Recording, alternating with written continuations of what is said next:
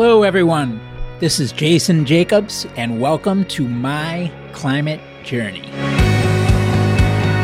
This show follows my journey to interview a wide range of guests to better understand and make sense of the formidable problem of climate change and try to figure out how people like you and I can help. Today's guest is Ramya Swaminathan, the CEO of Malta. I was excited for this one because Ramya comes at this from a very interesting perspective. She spent her early career as an investment banker. As a director at UBS, she focused on public power clients and senior managed more than 10 billion in financings. Then she was a large-scale hydropower project developer. At Rye Development, she was CEO, co-founder, and member of the board of FFP New Hydro, and under her leadership, Rye Development grew to be the leading developer of new hydropower projects in the United States. And now she's CEO of Malta, which is doing long duration energy storage. Malta spun out of Google X and has raised a bunch of money from top tier places like Bill Gates' breakthrough energy ventures. Ramya's seen this tough tech innovation from many different sides, and she does a great job in this episode of providing an overview of the energy storage market, talking about where long duration storage fits in, Malta, where it is on its journey, some of the challenges it's had along the way, and some of the opportunities, and also a really great discussion about this kind of tough tech innovation in general, what kind of impact it can have in the climate fight, and how we can help accelerate these efforts so that more breakthrough technologies see the light of day. Ramya Swaminathan, welcome to the show. Hello. Thanks so much for coming. Really appreciate being here. I'm excited for a few reasons for this one. One, so you're the second Google X spinout that I've talked to. I had Kathy Hannun from Dandelion come on Excellent. recently. And actually, Dan Yates came on as well, who's executive chair at Dandelion. So I guess third Google X spinout. We can count Dan as well. That's one reason is just to kind of compare and contrast the different spinout experiences from Google X. Another is that there's a couple areas that I think are important for climate innovation that I'm not well versed in. One is like building big stuff, and you've done that. And another is financing big stuff, and you've done that. So you have these two big pieces of your background that I'm not well versed in that I want to understand better. And then the third is what you're actually doing because grid stuff and long duration energy storage, it's a very important piece of the puzzle. And I think this is the first episode that I've done that is tackling that head on in some way. So I'm really excited for all those reasons. Excellent. Well, very well said. Yeah. so maybe we'll just take it from the top. What is Malta? I think that's the best place to start. So, Malta is a company that's developing a technology for low cost, long duration energy storage. So, let me start by explaining what storage is and why it's important. And then I'll tell you Malta's particular take on storage and why that's important.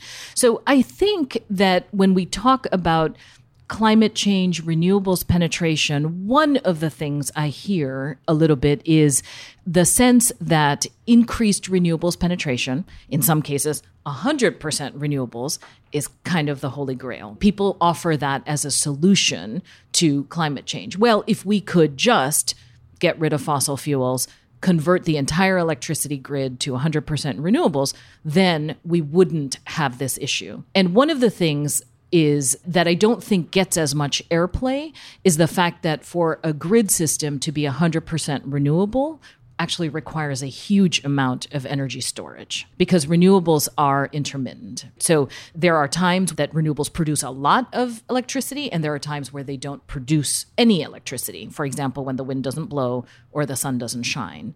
And so to have a grid, an electricity grid, an electricity supply system that is stable, reliable, and resilient, you need to actually do something about that intermittency. You need to be able to smooth it out so that every time you turn on the lights, every time you flip the switch, you have electricity coming in. So part of what the message that I wanted to get across was really that storage is a key part of this energy transition. And I feel like it's a little bit in the white space or in the overlooked part of the conversation, which is a transition to greater and greater percentages of renewables is not possible without energy storage. So that's the context. And so within that, I wanted to talk a little bit about Malta itself. So the goal really that Malta has, and there are a number of other companies that are pursuing solutions to the technological question of how are Some of them here in Boston. many of them here in Boston, right? And isn't that a wonderful thing that Boston's become this hub of clean tech innovation? It is. We don't talk about it enough, but I it is agree. becoming that. It is. And I think it's necessary. I think there are some real positive impacts of the concentration of such companies. But there are a number of companies, as I mentioned, that are pursuing similar solutions, not so much technologically, but in the space of energy storage. And so, what is Malta system and how is it different? So, Malta's technology is essentially electricity in, electricity out. So it's agnostic as to the source of electricity, right? So it could be very well be in the specific example that I mentioned in the kind of the lead up to this conversation. It very well could be that it's during an oversupply of renewables. You have excess wind or excess solar, therefore there's excess energy. Electricity comes into the Malta system. That's not, by the way, the only case. Certainly it can be paired with any source of electricity generation. Electricity comes into the Malta system. The front part of the Malta system acts as a heat pump.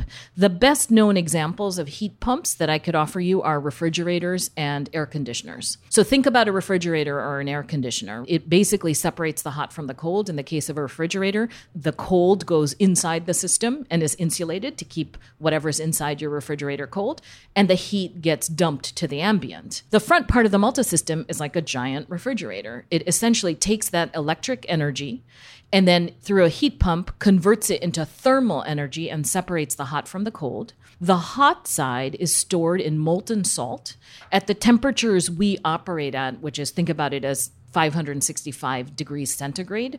Salt actually becomes melted it becomes a liquid. So molten salt on the hot side.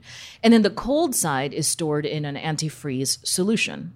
So essentially that energy is stored and sits there until it's needed. When there's a signal that energy is needed again on the electric side, the back half of the system essentially acts as a heat engine. It's very similar to a heat pump, just in reverse. And so you take that thermal energy and reconvert it back to electric energy, and it goes out back to the grid or wherever it's needed to a customer site.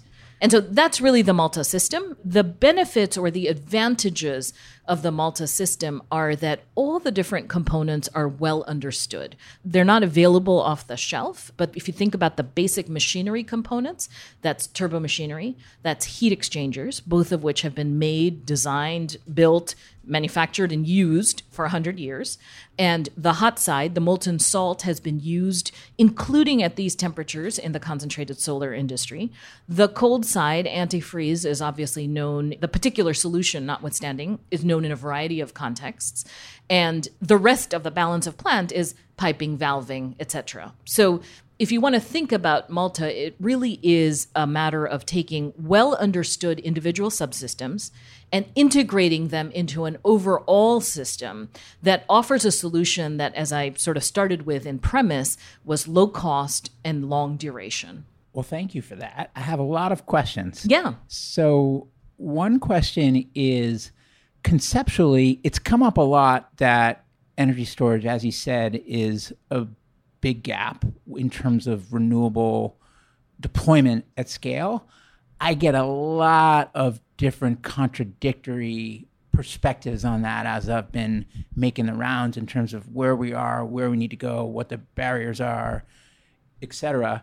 Before we talk about where we need to go, I guess just looking at where we are, what is the state of the storage landscape? So Malta aside, where are we with storage on the grid today? Today. So something like 97%, the vast majority of storage that exists in the world, electricity storage that exists in the world today, is pumped hydro storage. It's an incumbent technology. It's been known for decades. Hydro itself is a very well understood, it's the first source of power, first source of electric power, very well understood technology. And in many ways, pumped hydro storage is a terrific technology. It offers a variety of ancillary services that really have helped historically stabilize electric grids, provided a huge amount of the kinds of services that electric grids need in order to maintain stable, reliable, and resilient power. Let me take just 30 seconds and explain what pumped hydro storage is, Great. if that's helpful. This is my first episode, so it's all helpful to me. So, pumped hydro storage, essentially, you know what hydropower is. Hydropower is running water through a turbine to create electric energy. Pumped hydro storage uses the same principle, but instead of running water in one direction just to generate, you have two different reservoirs and you pump it back and forth between those two reservoirs. And it operates like a water battery, essentially. So when you have too much power, then what you do is you use that electricity to pump. So essentially, at that point, the pumped hydro storage system is a user of electricity. You use it to pump the water from the lower reservoir to the higher reservoir. And when the power is needed, you basically transfer the water back through a turbine, not in pump mode, but in uh, generation mode, back out and generate electricity, and it goes out to the grid.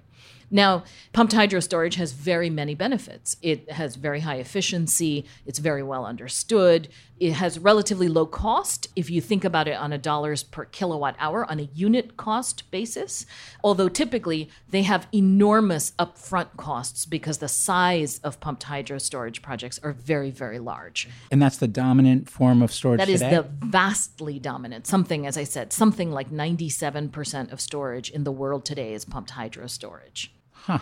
But I hear so much about lithium ion. Yes. So that's the second thing we should talk about, which is other incumbents within the space, right? But let me just finish up on pumped hydro storage by telling you one thing, which is that, and I say this as someone who was a pumped hydro storage developer, pumped hydro storage is limited in its ability to scale in the world from this point forward. And the reasons for that are that it really depends on finding the right site with the right amount of elevation between the lower reservoir and the upper reservoir. So it's very dependent on natural terrain and it's very dependent on one's ability to flood two reservoirs. So there are ways to do it that can be environmentally less impactful, certainly.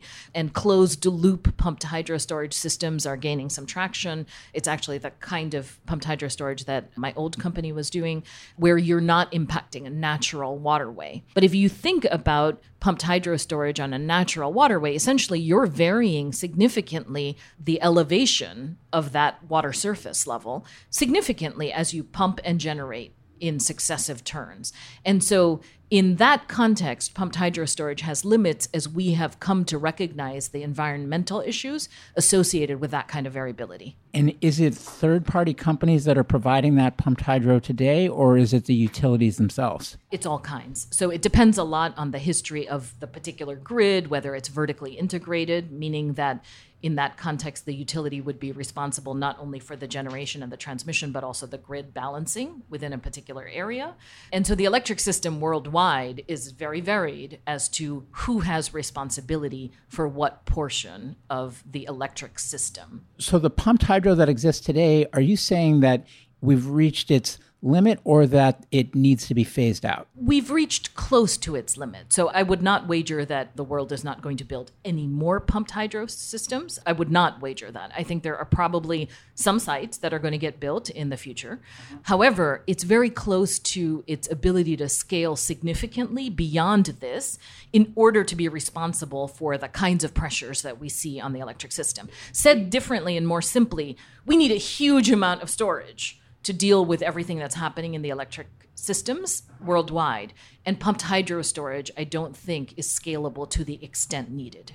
And is it not scalable because of economics or because of the environmental impact that you were describing? And the need for terrain, specific kinds of terrain. You need elevation between the upper pool and the lower pool. And is the environmental impact for the proper terrained places also detrimental? It can be. It depends a lot. I mean, all of these issues with respect to environmental degradation are very site specific. Got it. And what are the negative environmental issues that are caused by pump hydro? So, one basic issue with respect to any time you create a reservoir is you have to think about what is the nature of the land that you're flooding. It can be done in a way that is not environmentally degrading, but certainly there are areas that are more sensitive, that are critical habitat, that are necessary for a particular reason. So, you would think about the kind of land that you're flooding to create these reservoirs, and then what is the impact of varying that water surface level elevation as much as you would need to in the context of a pumped hydro storage. Are the companies that have been developing that 97% that you described, is pumped hydro their only business, or they tend to be like the big diversified utilities, for example, that are well positioned to just shift the portfolio to a different mix? It can be both. So in the United States, I believe the last pumped hydro that was actually built was sometime in the 80s. So there has not been pumped hydro storage developed in the US and brought to fruition, that is, brought to conclusion and turned on in a significantly long time. And so when you think about the history of pumped hydro storage development, it varies, but it's also true that the electric system was different at the time that a lot of these projects were built. So the specific ownership and operation of pumped hydro storage, and I can extrapolate this lesson worldwide, depends a lot on what the regulatory framework was at the time that that plant was built. So today it's 97%. What should that mix look like in 10 years optimally? I think you're going to see that percent go down significantly. I couldn't wager a number on it, but you're going to see that other kinds of technologies are going to have to pick up the slack because if we look at the energy transition that is happening worldwide, and I want to get to that in just a second because I want to make sure that you understand the stresses on the electricity system that are creating this need for storage. Mm-hmm. But if you think about the kinds of shifts that are happening in the generation mix, worldwide, we're going to need a lot more storage. And I believe that pumped hydro storage will not be able to offer the 97% solution. So that number is going to go down significantly. And will the actual number go down or just the percentage? I think the percentage. Got it. One of the benefits of hydropower in general and pumped hydro specifically is that when appropriately maintained, they have an extremely long asset life as long as you're doing your regular operations and maintenance and making sure that all the different you know maintenance protocols are followed they're extremely long asset life. Like you could talk about a 100 year asset life and should we talk about the 3% today and where does lithium ion fit into that mix? Right. So let's talk then about what else is out there in terms of storage. All conversations there really have to address lithium ion, which is the new incumbent. And there have been dramatic declines in the cost of lithium ion and dramatic uptick in the adoption of lithium ion in a variety of applications. You see a lot of increasing amounts of solar plus storage being offered, and almost always that is PV, that is photovoltaic solar panels, plus lithium ion. So, lithium ion is being used in increasing amounts in grid scale energy projects. And so, when you think about the remainder of that 3%, a significant portion and a growing portion is lithium ion. And I think it's important to see that. Now, let's talk a little bit about lithium ion. Some significant value, particularly in terms of costs. You've seen significant declines on the cost of lithium ion, increasing adoption in terms of integration into energy projects and adoption across a variety of contexts. But we also have to think about some of the characteristics of lithium ion that I believe will also act as a natural limitation on lithium ion's ability to offer the solution that the grid needs in terms of increased storage potential. So let's talk about the characteristics of lithium ion for a sec. So a battery is modular. The electrochemistry is all contained within a module, and that installed module has a particular life. It happens to the design life of most lithium ion would be around 10 years. And actually, just like you know from your personal electronics, there's degradation during the lifetime of that battery. Not just the phone, my boosted board, too. right? So every year that you have a lithium ion battery, there is degradation in that lifetime. Mm-hmm. And so when you think about the asset life and utility scale power plants, typically you would think about an asset life that extends beyond 10 years. Utilities have long planning horizons. And so if you're talking about something like a 30 year window or 20 year window, you really have to take into account not just the upfront cost of installing a lithium ion module or set of modules, but you have to talk about what it's going to cost you over that entire design life, over that entire lifetime that you're looking at. So if it's 20 years or 30 years, you're looking at replacing it every 10 years and an increasing amount of degradation throughout that life, which kind of boosts its overall life cycle costs. Is that the primary downside of lithium ion? There are a variety. So that's one point. The other is duration. And so remember that I said Malta's goal is to really create a low cost, long duration energy storage technology. How's long duration defined? So, duration generally, do you know what duration is? So, Yes. Okay. So, duration is really the amount of time that you can provide power. But what's the threshold for long duration? It's one of those terms that is used in a somewhat malleable way, and people do mean different things. Generally, I'd say eight hours and above. Okay. And what's the sweet spot for lithium ion today? It's four hours and below. Uh huh. And is there anything directionally that will extend that number for lithium ion? You can extend the duration of a lithium ion installation by installing more modules because it's completely modular. But that is a linear increase in cost. And so there is n- nothing that I'm aware of technologically that is going to intrinsically change the duration that a lithium ion battery installation would be available to be used for more than four hours. And in fact, four hours is pushing it. So what I've heard some people say is that lithium ion costs are falling so much that even if they're inefficient, the low cost will make up for it and that lithium ion will carry the day. What do you say to that? I think the declining costs of lithium ion are real. They're important for anybody involved in the storage market. You will have to look at that relationship. Here's the other thing I see, though, which is that there is increasing consciousness. We hear it from potential customers about the other aspects of lithium ion that are a barrier to further adoption. So, one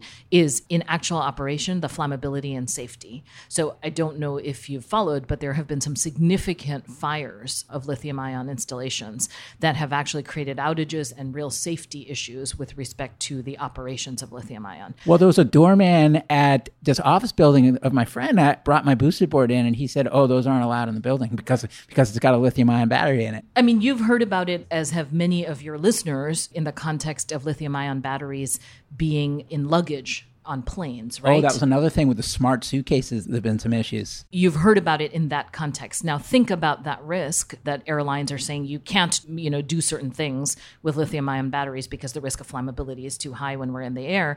And now multiply that, magnify that in an installation, perhaps in very hot ambient temperatures and the risk is significant. And we are starting to hear that from the customer side, which is there's increasing consciousness about the dangers. There was a fire earlier this year in Arizona of a lithium ion storage project, and I think four firefighters ended up in the hospital in critical condition. So, significant issues that customers are starting to become conscious of. The other major thing to think about with respect to lithium ion are the supply chain issues with respect to the materials that go into lithium ion, primarily lithium and cobalt.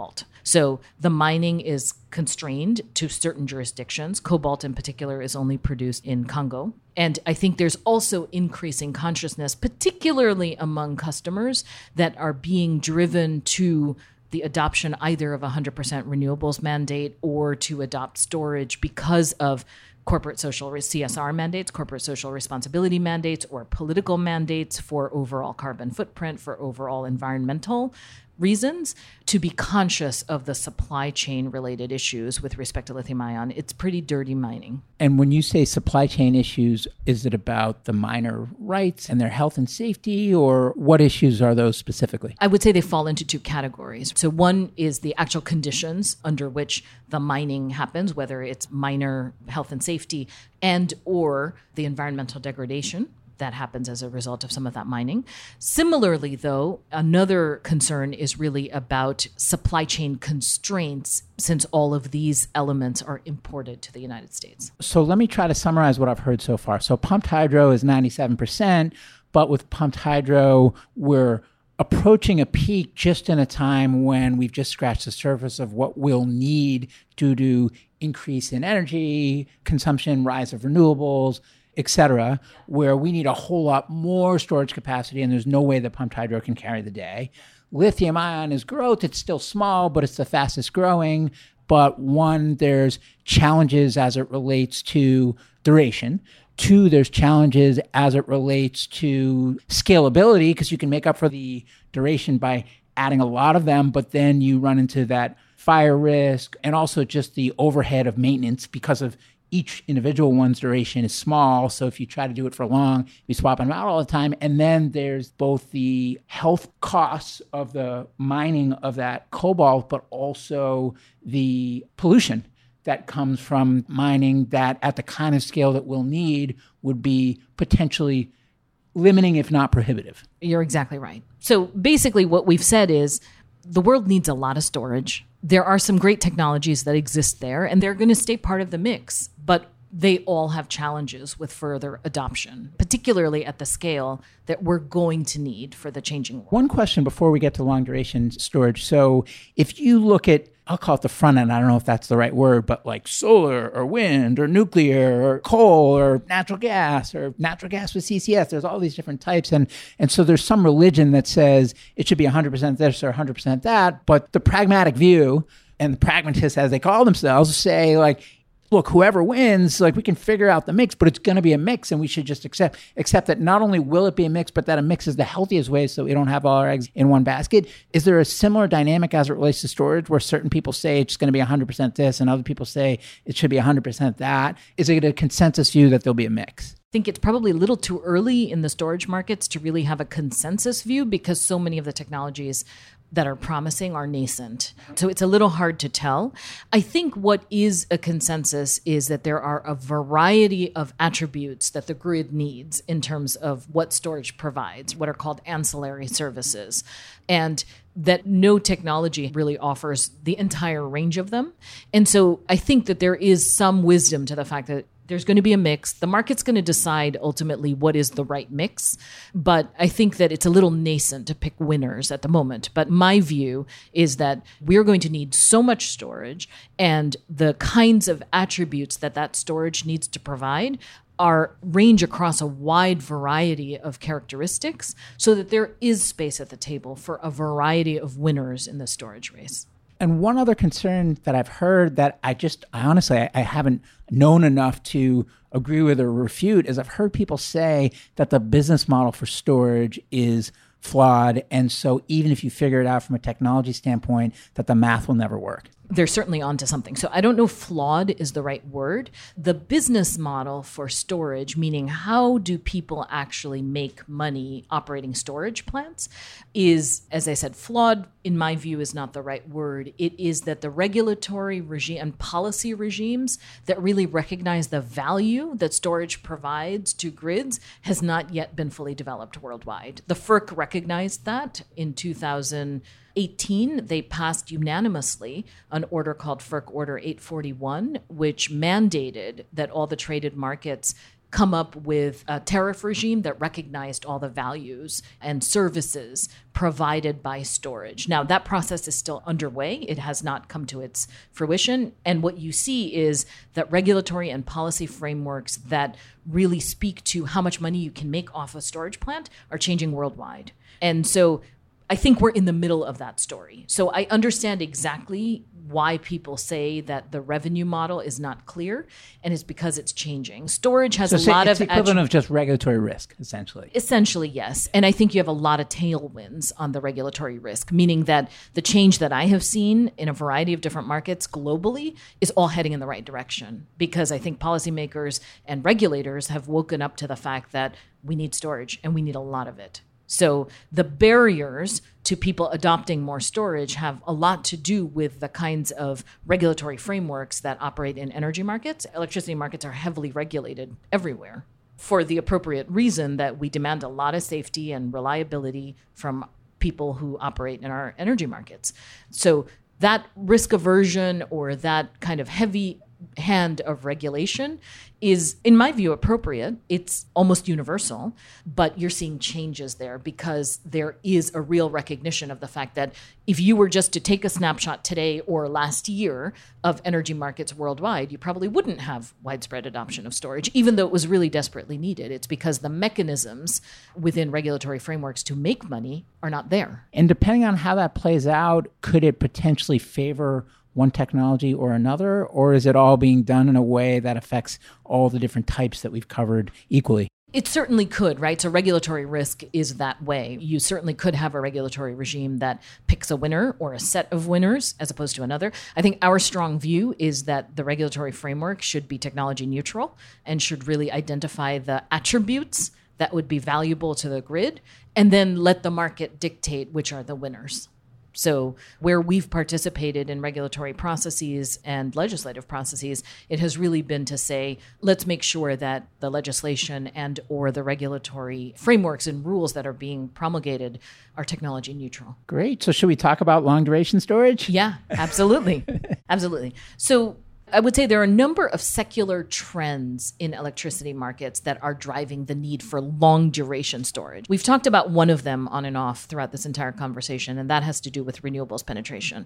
For the first time ever, renewables are the cheapest form of energy generation, of electricity generation. So, for the first time ever, it also doesn't actually matter what anybody or any particular framework has in terms of a position towards climate change. One clarifying question Is there an asterisk there that in certain pockets where the sun shines this way or the wind blows this way, or is that just but before you even get to that level of evaluation, is there a caveat there or Well, of course, you have to have the resource. So you have to have a place where there is wind or there is solar. But in the places where there is resource potential, the technologies have declined in cost enough that it is the cheapest form of generation. Okay, got it. I understand the point and I appreciate the point of your question, right? You certainly see some oddities because of subsidies and or regulatory frameworks, you do have significant penetration of a particular kind of technology in places that are not that rich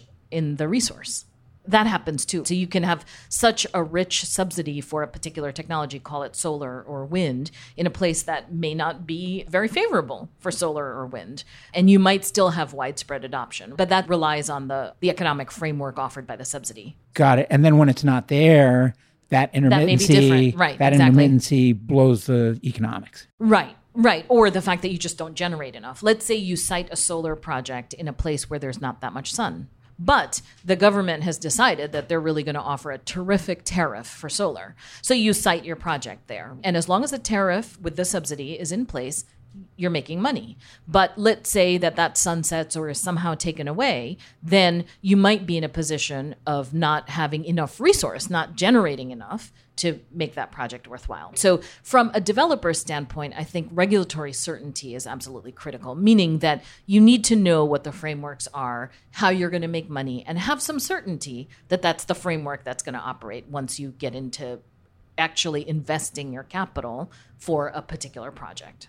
So that's a kind of a baseline requirement. It's a, I would elucidate that as a general principle, really unrelated to wind or solar or anything else.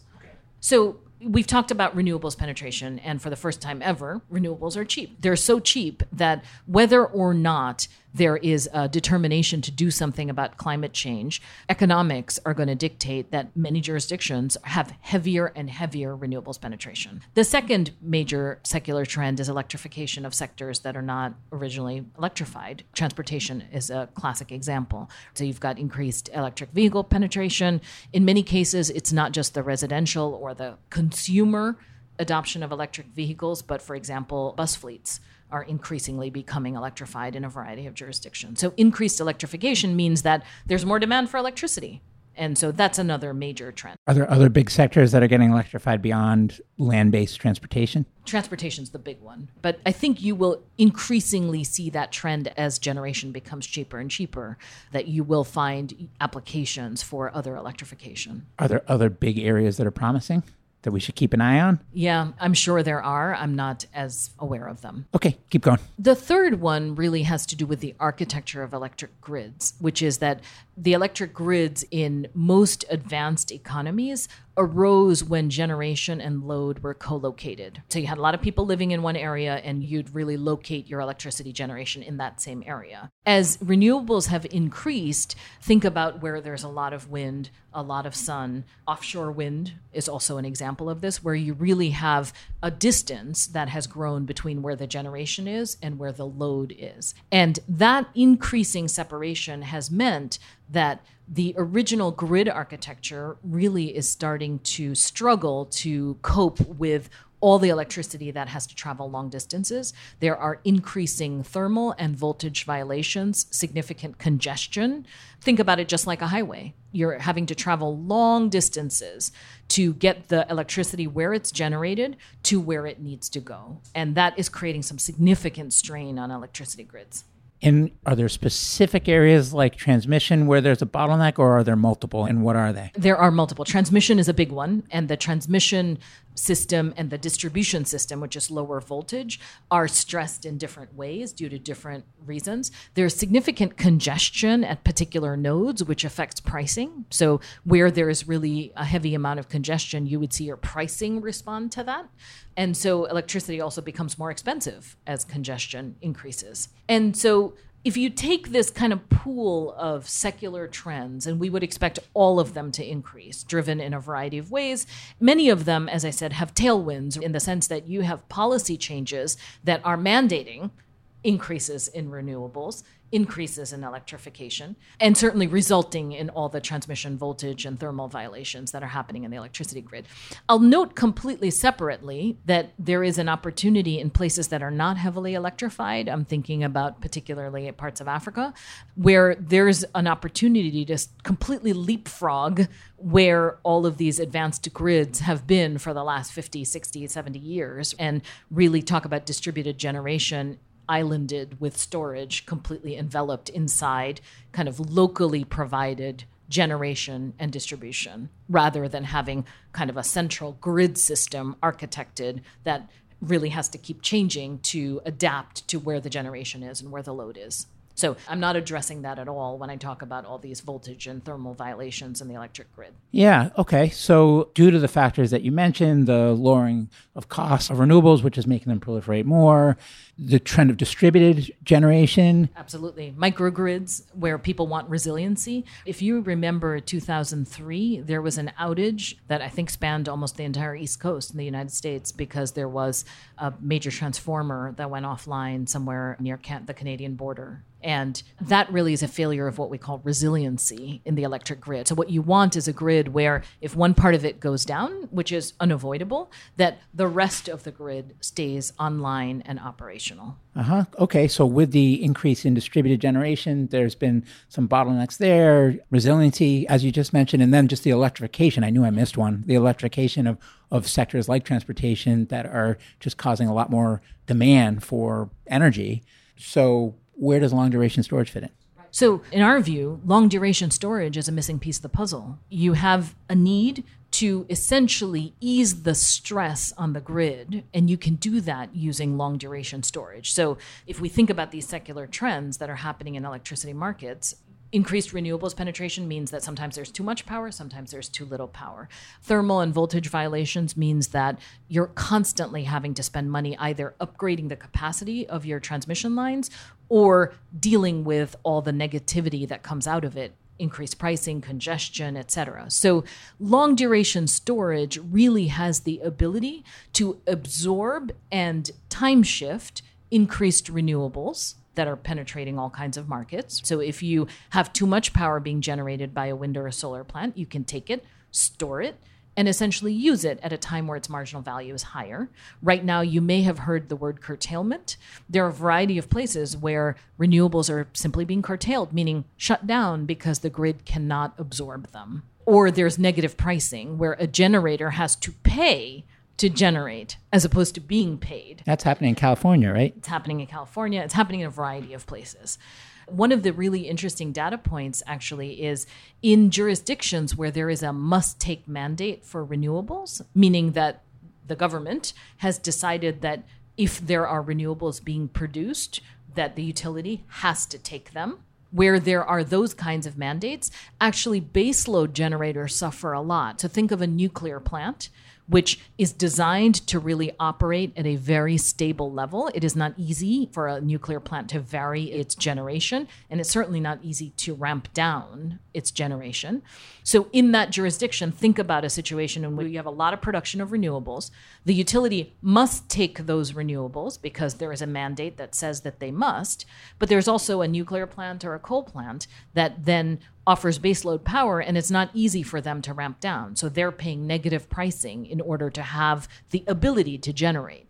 So in that context, actually a Malta plant fits right into that story, but on the side of the nuclear or the coal plant, enables them to generate, which is what they're designed to do, to take their generated power and to store it and then to provide it to the grid at a different time where there are not as many renewables. So it seems to be a consensus view that long duration energy storage is an important gap. That doesn't seem controversial.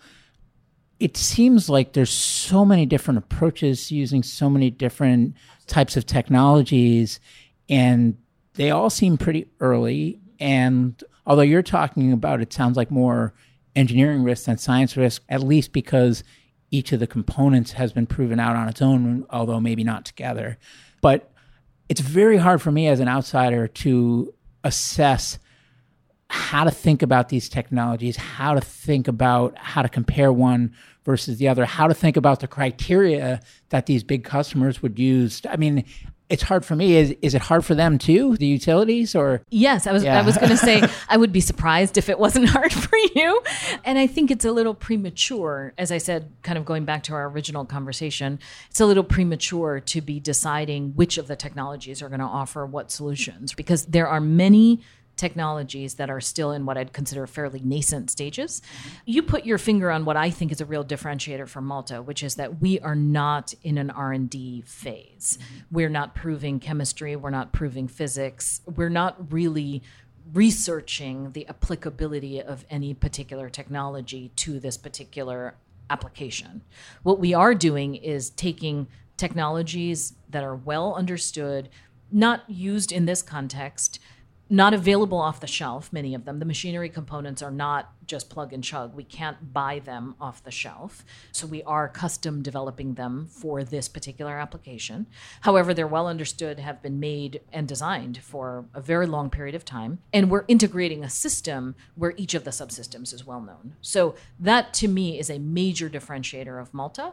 And it really is, from my perspective, speaks to one of the fundamental things we thought about when we sat down during the original effort to spin the company out as an independent company, which is time to market is an absolutely critical task here. The need is now. The need is critical. We hear that from customers. And so our goal is to try to get a commercial product to the market as fast as possible. And in that, the fact that Malta systems are all well understood and are well known, that we've taken the specific tack of bringing experts to the table in each of the subsystems, and Malta itself is focused on the system integration rather than in the design and manufacturing of the subsystems means that we've really contained a lot of the risk of the manufacturing and design by putting them in the hands of people who've been doing this for a long time and really focused on the system integration. Uh-huh. And my naive outsider view, you have asset classes like venture capital where you are investing in things where there's not a lot of science risk and there's they're pretty capital efficient and can get big quickly as well. And then you've got the more project development, like what you used to do, where you're taking things that are proven and you're building them, where it might take a lot of capital, but there's certainly There's no technology risk. yeah. And so what you guys are doing is has that existed for a long time in different areas this combination of technology risk and big deployment costs or is this a new thing? Right. So I'd call this sort of what classically would be defined as tough tech, tough technology. And it has a couple of characteristics that are, from access to capital point of view, are fairly tough when you put them all together. You put your finger on all of them, but to kind of put a fine point on each of them, right? One is large amounts of capital. To get to a proof of concept, to build a 10 megawatt plant, you're talking about tens of millions of dollars. The second is long amounts of time. Because these are manufactured, manufacturing real components that need to sit in the context of an overall system that then plugs into the electric grid, leading to the third criteria, which is generally risk averse customers. And you have utilities, other participants in electricity markets, which is heavily regulated. And from a customer standpoint, that is the individuals who participate as customers of those utilities, we demand 100% safety and reliability of that grid. So it's not misplaced that the customers for the Malta system and all these other storage technologies are somewhat risk averse. So when you put these three factors together, which is large amounts of capital, long amounts of time, and potentially quite risk averse customers, that is a tough nut to crack. It's a difficult package of characteristics.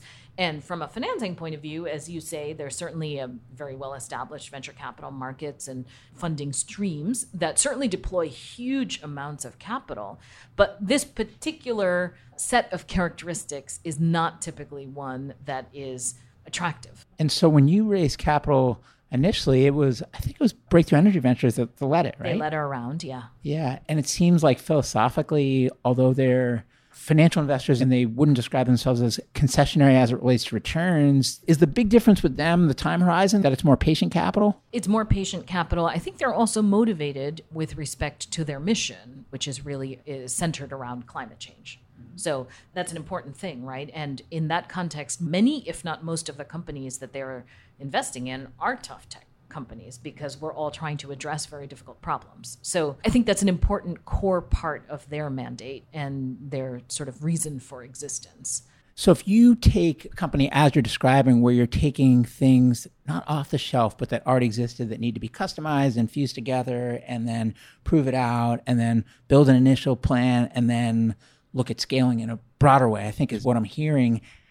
How do you phase that? Where are you now and what phase are you in? And then where do you hope to get to? And how do you think about staging? So we're still in the design phase. So the company is under a year old. So I would say it's early days still. We're in the design phase. We are a major activity along with advancing the design is really to choose a site for our pilot project. We would like to have a 10 megawatt 10 hour installation, which as far as first installations go is quite large 10 megawatt. It's commercial scale and is of the model that we would anticipate being our first product. A sort of an mvp approach to that but still a commercial scale product that is intended to be sold. So major milestone for us is choosing that pilot site and we hope to start construction on that pilot project sometime within the next couple of years. Construction of that project itself will take a couple of years and so the stage that comes after that is commercialization, is really putting together the sales plan during that period so that we will be selling units out after that. But the goal for Malta really is to transform the electricity sector. I just want to be clear about that. We think we're offering a solution to all the problems that we set out together in this conversation, and we have the ability really to provide a very specific solution to a variety of stresses that are faced by participants in the market. And in our conversations with potential customers at this, even today, where we're not actually in the position of, of having something to sell, what we're seeing is the strain, the pain coming from the customers that want a solution that's similar to this one. What I've heard as I've made the rounds, not necessarily in energy storage, but just in general with these kinds of projects that are more capital intensive with longer time horizons where there's technical risk, science risk, or both, is that it's the BEVs of the world or the family offices maybe that are the early sources of capital. But then as you get later and you look at larger dollar amounts, that right now strategics are playing that role and there's not much else. So, did I get that right, or any color that you can add there in terms of how what's the landscape that you see? I think your description is very accurate. If you look at our investors, we've had a lot of resonance with strategics and obviously the BEV who led our round.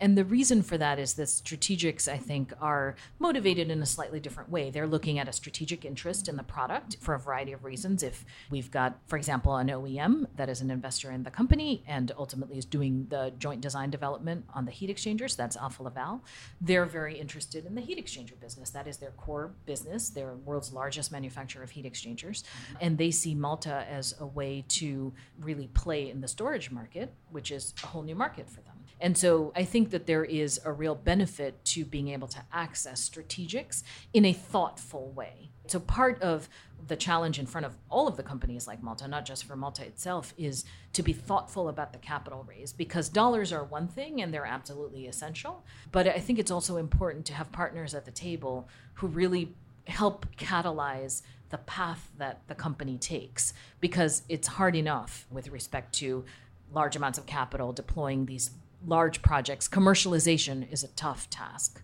And so our goal has always been to find partners as investors who really will help make that path easier. How much of a hangover is still left from 2005, 6, 7, 8? And also, is it warranted at this point, or has the world changed and investors are still lagging? Yeah, there certainly is still some lagging behavior. I definitely think, as I mentioned earlier, I think this kind of tough tech investment is a difficult prospect for the investing world that really ideally would look for all the characteristics that are at the opposite end of the spectrum from what I described really short amounts of time, small amounts of capital, and the ability to roll out a product to customers almost instantly would be the ideal kind of investment platform. And so I think when they look at this, they definitely see that this is a harder path. And I think there definitely is some hangover from the first kind of clean tech bump. I'm hopeful though. I definitely have seen that there is more interest in talking to companies like Malta among a variety of investment funds, strategics, corporates, etc. So I'm hopeful that we're at the earliest stages of kind of a, a new stage of significant clean tech investing. Uh-huh. Do you see a capital gap? And if so, what would be the right vehicle to fill it? I think there definitely is a gap, and it really has to do a lot with the path to commercialization. So, one of the things we hear from customers all the time, remember that we describe them as being risk averse, is being the 11th customer for the 11th unit is a home run with all of these characteristics. You've got your 2,000 or 8,000 hours of operating history. You've got 10 other customers who've gone before you, which is a, a very good way to reduce the risk of being a first to adopt or a second to adopt. And once you get to that point where you have the, your 11th customer who's buying a unit and deploying it in a project, project finance is a very accepted and really low cost way of financing those kinds of projects. They're very active markets in the project finance world. And that's a world that you've spent a lot of time in in different capacities, right? What you see, however, is a bit of a gap. The difficulty is really pushing uphill between the time that you've got your very early stage R&D type investors and the path to commercialization. It's still units 1 through 10 or 2 through 10. Let's assume that for the moment unit 1 is covered by the R&D spend. Units 2 through 10 are still large amounts of capital. They're still long amounts of time and they may not have the widespread acceptance that you would expect from a project finance market.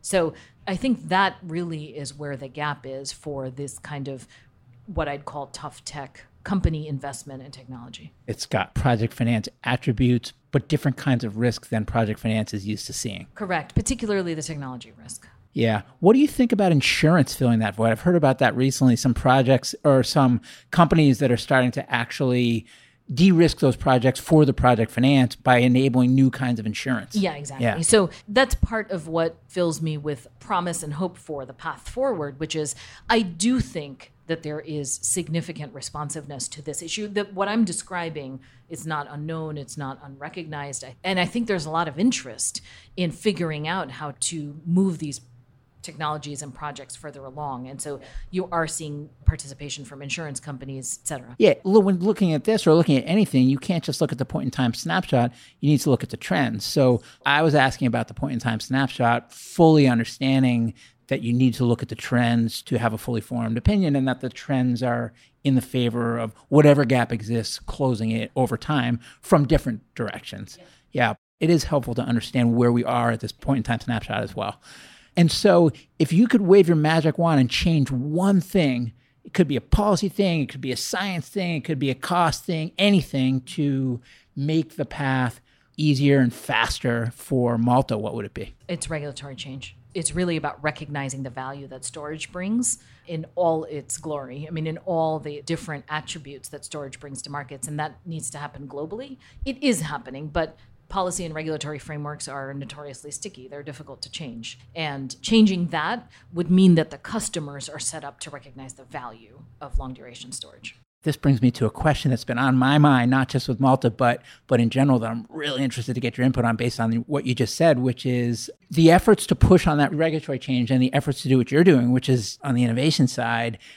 Are those well integrated and coordinated at this point, or are they very siloed? I think they are more siloed. They need to be coordinated better. They are that's, more. That's si- what I've been thinking. Right. Yeah. They are more siloed than they should be. Uh huh. So how do we fix that? Well, it's a huge bandwidth issue. So think about a company like Malta. We could work 24 hours a day on our technology and still have a long path to go. I think the recognition of the need for policy change, the ability to build coalitions across companies, across participants in this space, is to me absolutely the solution. We're not going to get this change from individual small companies in the spare time that they don't have trying to foster change in regulatory frameworks. It's really going to come because there is a coalition built across a variety of companies who are early enough who understand that the early stages of companies are competition is not the right word, coopetition potentially is, right? Which is that changing the frameworks is in everyone's interest. Exactly. I mean, you look at you guys and then 10 other different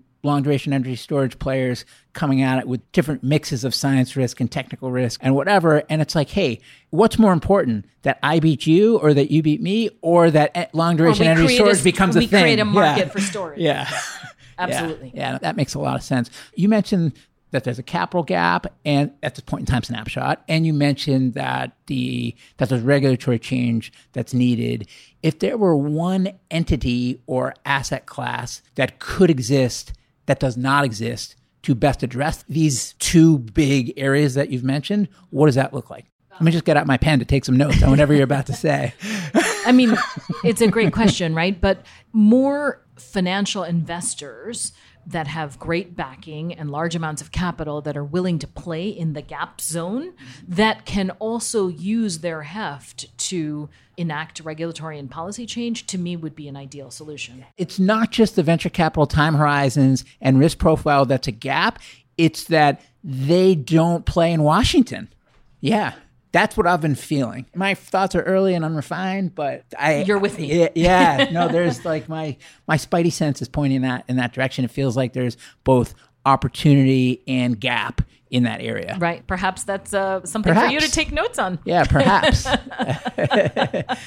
so what is the next big milestone that Malta is driving towards? Obviously completing our design to the point of being able to construct a project, choosing the project site, and getting that demonstration project at commercial scale both underway and then completed. That's what our near term path forward is. I use the word near term very loosely. We're sort of like dog lives. There are several Malta years that are equivalent to a human year. Uh-huh. And feel free to not answer this if it's not something that you're at will to talk about publicly, but is is the goal to take the financing that you have and get it to a place where you have really tight plans and then bring in more financing to actually build the plant or are you financed through getting that milestone done? No, we would be raising capital to build the plant. Got it. Okay. Cool. I mean, I think the work you're doing is important. And so a lot of the questions that I've been asking is with a lens of how do we accelerate it and, and make it so? And same thing for, I mean, a lot of the listeners that are tuning in are tuning in for similar reasons, right? They're concerned about the problem. And I mean, I'm sure some competitors are probably also listening in, but uh, no, but I think a lot, I, I mean, even competitors, as you said, I mean, we're all, we're, we're all motivated by the same we thing. We are trying to solve the same problem, right? So that ultimately is what gets me up every day, which is we've got great days, we've got less great days, but at the end of the day, every day I can tell myself I'm doing something that matters. Yeah, I definitely agree. And I guess two final questions, and they're more standard questions that I ask every guest. One is just if you had $100 billion and you could put it towards anything to maximize its impact on the climate fight, where would you put it and how would you allocate it? Mm-hmm. I think for me, it goes back to what we were just saying, which is there is a capital gap and there is a political gap. I would very much focus on playing in that zone. Mm-hmm. Awesome. Yeah, no, that's really validating for me. Uh, well, then, mission accomplished. and the last question is just for listeners that are concerned about climate and they haven't found their lane like you have, what advice do you have for them? Be open to possibility. I wouldn't have guessed as an investment banker in 2007 that this is where I would end up. And the only thing I'd say is don't be afraid of risk and be open to possibility. And what you'll do in adopting those two things is to find a mission that makes sense to you. This was an amazing discussion, and you're an amazing guest, and what you're doing is awesome. So I wish you every success. Thank you. Hey everyone, Jason here. Thanks again for joining me on my climate journey. If you'd like to learn more about the journey, you can visit us at myclimatejourney.co. Note that is .co, not .com. Someday we'll get the .com, but right now .co. You can also find me on Twitter at jjacobs 22, where I would encourage you to share your feedback on the episode or suggestions for future guests you'd like to hear. And before I let you go, if you enjoyed the show, please share an episode with a friend or consider leaving a review on iTunes. The lawyers made me say that. Thank you.